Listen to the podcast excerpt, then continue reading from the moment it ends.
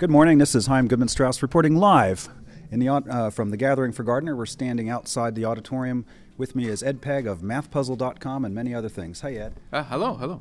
Uh, so you, g- uh, we're doing a series of little short podcasts from the uh, Gathering, and uh, do you have a puzzle for us? Uh, yes, I've got uh, several puzzles. Uh, Okay, great. So, um, first one is a word puzzle.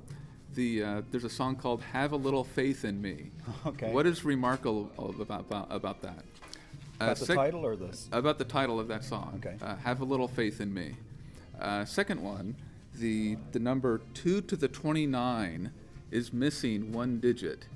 Using some sort of math and not just multiplying it out, figuring out figure out what number is missing. Oh, that's a cool puzzle. And uh, uh, third one, take a, a four by four grid of dots.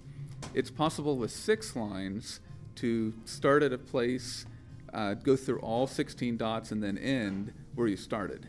Uh-huh.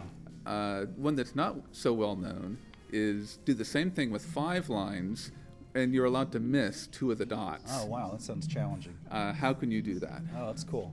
So that's three puzzles for you. Thanks. And then this is from uh, Brainbusters. Uh, yes, it- it's a column I do for Japan Airlines, their Uh-huh. in-flight magazine, and I've put together a collection of these at my website mathpuzzle.com. cool. And they can get the solutions there, too. yes, you can. All right. More updates soon. Thanks a lot, Ed. Thank you.